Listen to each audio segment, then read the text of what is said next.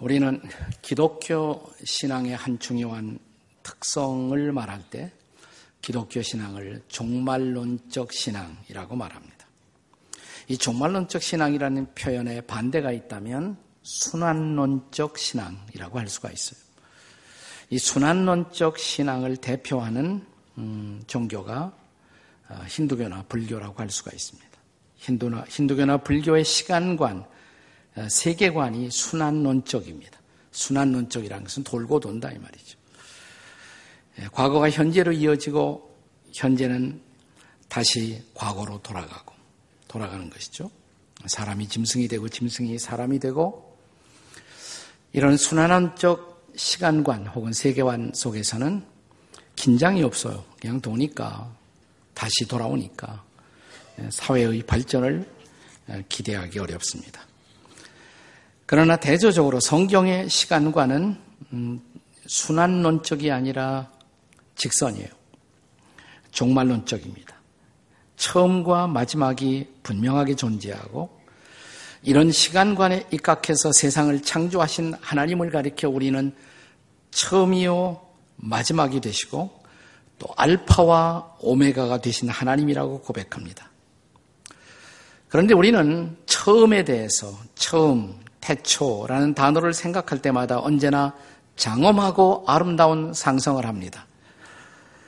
예컨대 태초에 하나님이 천지를 창조하시니라. 이 성경의 첫 구절은 얼마나 장엄하고 아름다운 서사시적 표현인지요. 이 창세기 1장 1절을 묵상하다가 감동을 받고 어, 그리스도인이 된 사람들도 적지 않습니다. 그러나 대조적으로 처음이 아닌 마지막을 생각할 때, 종말을 생각할 때는 대부분의 사람들이 파괴적이고 비극적인 상상을 합니다. 이런 종말에 대한 인간의 두려움을 이용해서 자신을 따르게 만드는 그런 집단을 형성하는 종말론적이고 광신적인 이단들이 어, 그동안 적지 않았습니다. 그런데 복음적 선지자였던 이사야는 오늘의 본문에서 이 종말론적 비전을 펼치는데 그것은 지금까지 우리가 알아왔던 파괴적인 종말론과 전혀 다른 비전을 제시하고 있습니다. 자, 우선 2절이 시작되는 처음을 주목해 보십시오. 2절이 어떻게 시작합니까? 말이래 이렇게 시작돼요. 말이래. 이 말이래라는 단어가 영어 성경으로는 in the last days, in the last days. 자, 이 단어의 대조는 창세기 1장 1절이에요. 태초에 in the beginning, in the beginning. 예, 그 대조된 단어가 in the last days. 말이래 이 말입니다. 말이래. 자, 지금 이사야 선지자는 말일에 일어날 종말론적 사건들을 보여줍니다. 근데 그것이 그렇게 파괴적이 아니에요. 네, 비관적인 것이 아닙니다. 오히려 메시아가 다시 오시고 그분을 통해 펼쳐질 영광스러운 세계의 비전이 전개되고 있습니다. 여기 세 가지 중요한 종말론적 예언이 오늘 본문에 등장하고 있습니다. 그 첫째는 메시아가 다시 오시면 만민들이 열방의 백성들이 여호와의 산에 올라 여호와의 전에서 하나님을 예배한다는 예언. 첫 번째 예언. 두 번째는 자, 태초에 만유를 창조하시던 그 말씀을 시온의 산에서 그 말씀을 받고 인류가 이제 그 말씀 가운데 행하게 되리라는 예언. 두 번째 예언. 그 다음에 세 번째는 모든 전쟁이 끝나고 인류는 평화의 세상을 누리게 되리라는 예언. 세 가지입니다. 이것이 진정한 성경적 종말론이에요. 영광스럽고 아름다운 비전이 아닙니까? 여기에 파괴적인 그런 내용이 전혀 없습니다. 그래서 종말론 가르친다고 세상 망한다고 네 선전하는 그런 가짜 종말론 연구 뭐 그런데 여러분 가지 마세요. 네, 신천지에서 그런 거 많이 가르쳐요. 네. 그건 성경적 종말론이 아닌 것입니다. 자, 성경이 보여주는 종말의 비전은 찬란하고 아름다운 것입니다. 근데 중요한 것은 이거예요. 이런 종말을 성경적 종말론을 믿는 하나님의 백성들은 그렇다면 오늘을 어떻게 살아야 할 것인가? 자, 오늘 본문의 결론이 바로 5절입니다. 5절. 본문의 5절 말씀을 다 같이 읽겠습니다. 시작. 야곱 족속아, 오라. 우리가 여호와의 빛에 행하자. 이게 결론이에요. 네. 여기 또 한 번 구원의 하나님이 그 백성들을 초대하고 있습니다. 이제 우리 빛 가운데 행하자고. 이 말씀은 성경적 종말의 비전을 바라보는 모든 하나님의 백성들을 향한 종말론적 삶의 초대라고 할 수가 있습니다. 자, 그렇다면 이 비전을 가진 주의 백성들의 종말론적 삶, 어떤 삶이어야 할까요? 첫째로, 그것은 만민의 하나님을 예배하는 삶입니다. 만민의 하나님을 예배하는 삶. 왜 이사야 선지자는 본문 3절에서 저와 여러분을 오라 우리가 여호와의 산에 오르자 이렇게 초대하고 있습니까? 우리가 이스라엘 아, 특별히 예루살렘에 가서 여호와의 산이 어디에 있습니까? 한번 물어보세요. 이 다음에 성지순례 가시면 여호와의 산이 어디예요? 그러면 틀림없이 전통적 유대인들을 만난다면 그들은 소위 말하는 예루살렘 성전이 세워졌던 성전산을 가리킬 겁니다. 조옥이라고. 자, 이 산은 옛날 믿음의 조상 아브라함이 자기의 하나밖에 없는 아들 이삭을 데리고 올라가 재단에 눕혔던 모리아 산과 동일한 산입니다. 자, 그 모리아 산에 아브라함이 자기 아들 이삭을 재단에 눕혀놓던 그때부터 이 산은 우리는 모리아 산이라고 부릅니다만은 그 산이 여호와의 산으로 불리웠다는 사실입니다. 창세기 22장 14절을 보겠습니다. 같이 읽습니다. 시작. 아브라함이 그 땅 이름을 여호와 이레라 하였으므로 오늘날까지 사람들이 이르기를 여호와의 산에서 준비되리라. 무슨 산? 여호와의 산 그랬잖아요. 그래서 모리아의 산이 바로 여호와의 산이에요. 모리아 산이 또 그 산에다 나중에 성전을 지었기 때문에 성전산, 템플 마운튼 이렇게 부르기도 합니다. 템플 마운튼. 여러분 예루살렘에 가면 세 개의 산이 있어요. 그 산 위치만 파악하면 예루살렘의 동서남북을 다 파악할 수가 있습니다. 한복판에 있는 것이 성전산, 옛날 예루살렘이 세워졌던 산. 남쪽으로 작은 언덕이 있는데 그게 시온산이에요. 그리고 제일 높은, 네, 네 제일 높은 산이 바로 감남산입니다. 올리브 마운튼. 이 세 가지 산만 알으면 예루살렘 지형을 다 파악할 수가 있습니다. 자, 여기 저와 여러분들을 여호와의 산에 오르자. 이 초대는 바로 이 산에 있는 여호와의 전 성전에 올라가 함께 하나님을 예배하자는 초대입니다. 예배는 우리 인류에게 주어진 가장 고상하고 고귀한 특권입니다. 여러분, 짐승은 예배하지 않아요. 인간만이 예배하는 존재입니다. 저는 인류 역사 사상 가장 위대하고 가장 감동적인 순간이 있다면 역사의 마지막 날, 말일에 하나님을 반역하고 하나님을 떠났던 인류들이 만국으로부터 다 모여와 이 산에서 함께 하나님을 예배하는 장면일 것입니다. 그것이 바로 본문 2절에 나타난 예언입니다. 다시 읽습니다. 2절 말씀을 다 같이 시작. 말일에 여호와의 전의 산이 모든 산 꼭대기에 굳게 설 것이요 모든 작은 산 위에 뛰어나리니 만방이 그리로 모여들 것이요 흩어져 갔던 반역하고 떠났던 백성들이 그리로 다시 모여온다고. 그래서 하나님을 예배한다고 그 전에서. 이 예언이 마지막 실현되는 장엄한 장면. 천하만국의 모든 족속들이 함께 하나님을 예배하는 마지막 예언의 성취. 그걸 보여주고 있는 구절이 요한계시록 7장 9절 10절이고 그 구절에 근거해서 보좌 앞에 우리 모여 그 찬양을 우리가 부른 것입니다. 같이 읽어보겠습니다. 시작. 이 일 후에 내가 보니 각 나라와 족속과 백성과 방언에서 아무도 능히 셀 수 없는 큰 무리가 나와 흰 옷을 입고 손에 종려가지를 들고 보좌 앞과 어린 양 앞에 서서 큰 소리로 외쳐 이르되 구원하심이 보좌에 앉으신 우리 하나님과 어린 양에게 있도다. 아멘. 이게 마지막 전 인류가 함께 모여 하나님을 예배하는 감동적인 장면입니다. 오늘 이사야 예언이 바로 그날을 향한 종말의 예언이었다면 그러면 오늘부터 우리가 연습해야 할 것이 있어요. 그 종말 준비예요, 그것이. 그것은 열방의 모든 이웃들과 더불어 하나님을 예배하는 훈련이 우리에게 필요한 것입니다. 어떻게 할까요? 다행히 우리 교회는 한국어로만 드리는 예배 말고도 우리 교회 안에는 영어 예배가 있어요. 우리 교회 안에 중국어 예배도 있습니다. 일본어 예배도 있고 또 동남아시아 여러 언어로 예배하는 모임들이 있습니다. 나는 여러분들이 그런 예배도 한번 가서 참여해 봤으면 좋겠어요. 아니, 여름철 단기 선교회 아우리치에 참여한 분들은 이번 여름에도 전 세계에 흩어져 한국어 아닌 우리 열방의 언어로 함께 하나님을 예배하는 그런 체험을 하셨을 것입니다. 자, 그때 여러분이 그런 예배를 경험하면서 하나님께 드려지는 고백이 뭐예요? 이런 고백이 아니겠어요? 아, 하나님은 한국인만의 하나님이 아니로구나. 그거예요.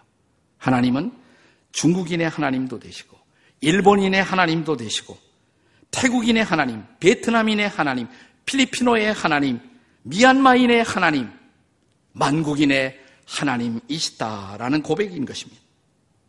그러므로 자, 모든 백성이 함께 하나님을 예배하는 비전, 이것이 종말의 비전인 것입니다. 자, 그렇다면 그 종말론적 비전을 믿는 사람들이라면 지금부터 할 일이 뭐예요? 차별 없이 모든 민족들과 더불어 하나님을 예배하는 연습. 혹은 그들이 하나님을 알아야 예배하니까 우리가 열방에 가서 이방인들에게 복음을 증거하는 해외 선교. 이게 바로 종말의 준비예요. 종말의 준비는 말세 준비는 나면 사두고 기도원에 가서 밤새는 것이 아니고 네, 해외 선교하고 이웃들과 더불어 함께 하나님을 예배하는 비전, 이것이 바로 종말의 준비가 되는 것입니다. 여러분, 우리나라도 서서히 다인종 다문화 사회로 변화되고 있습니다. 최근 통계에 의하면 이 땅에 체류하고 있는 외국인의 숫자가 170만 명을 돌파했다고 합니다. 곧 200만이 될 것입니다. 2025년에는 이 땅에, 한국 땅에 체류하는 외국인이 500만이 될 것이라고 예상하고 있어요. 자, 우리 땅에 체류하는 외국인이 500만, 2025년에 그 무슨 얘기인 줄 아세요?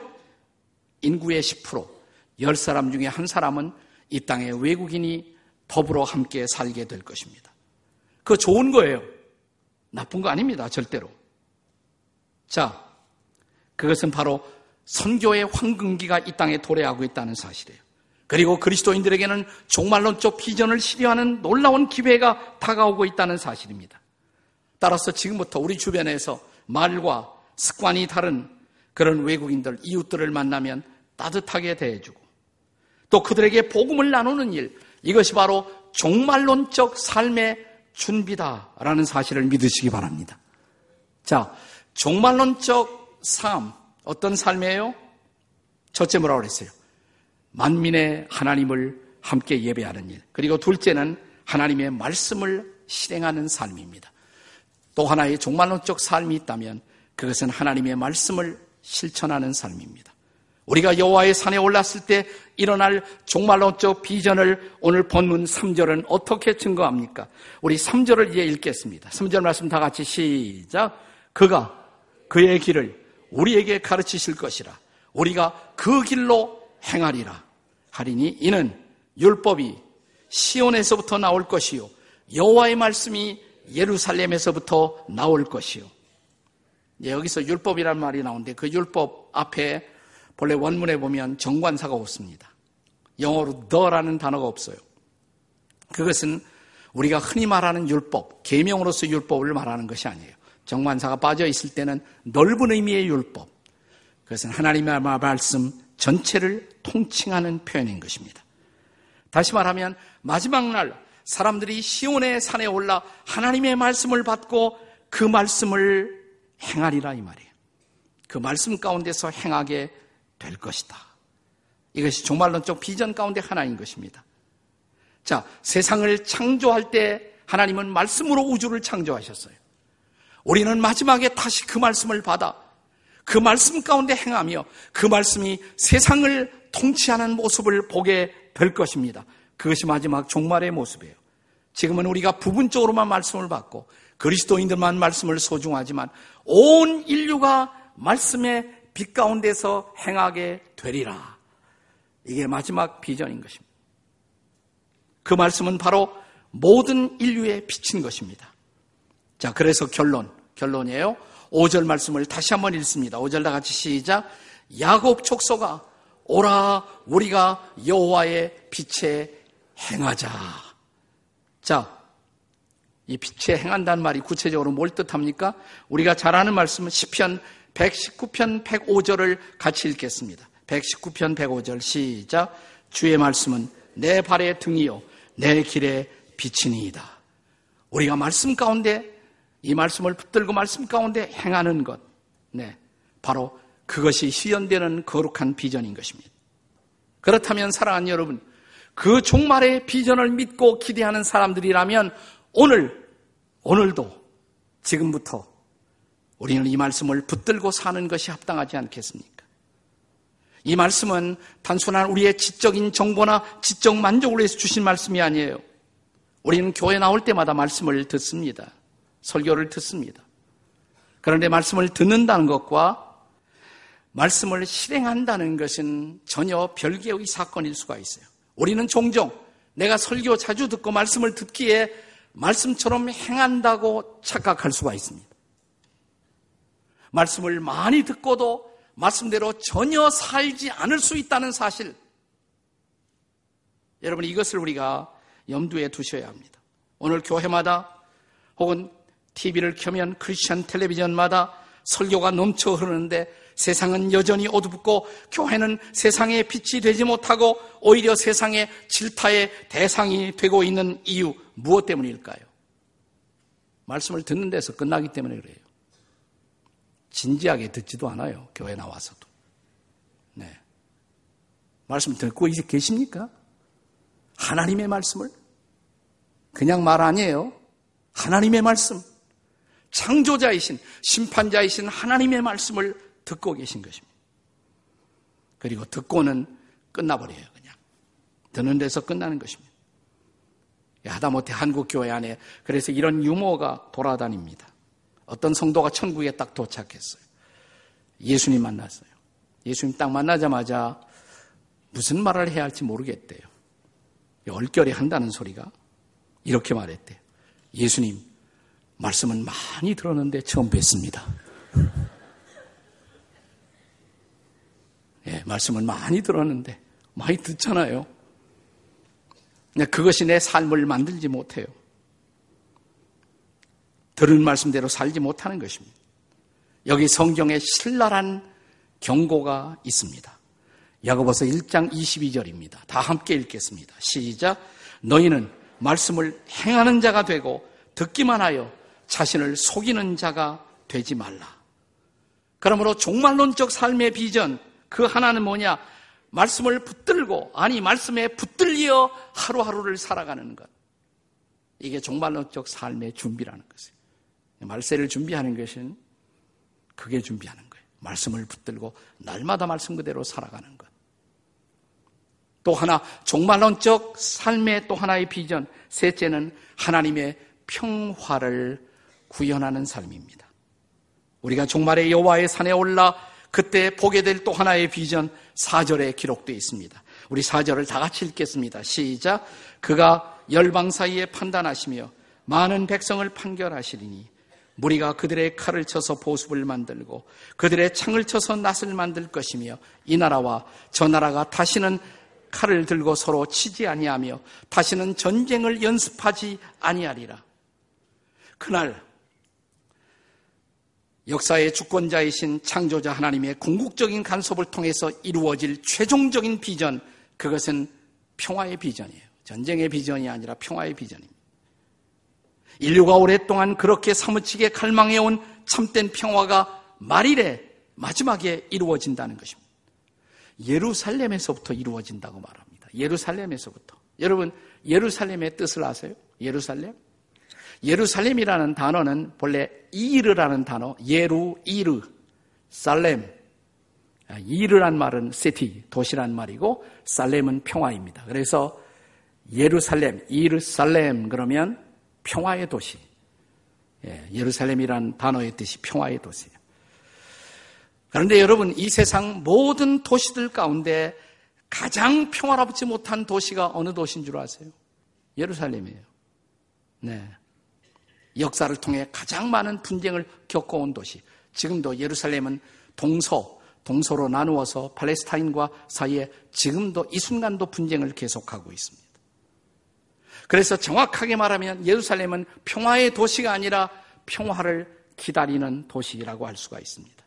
그런데 오늘 성경은 예언합니다. 말일에 마지막에 거기서부터 예루살렘에서부터 진정한 평화가 실현된다고. 그리고 평화는 온 세상 가운데 실현될 것이라고.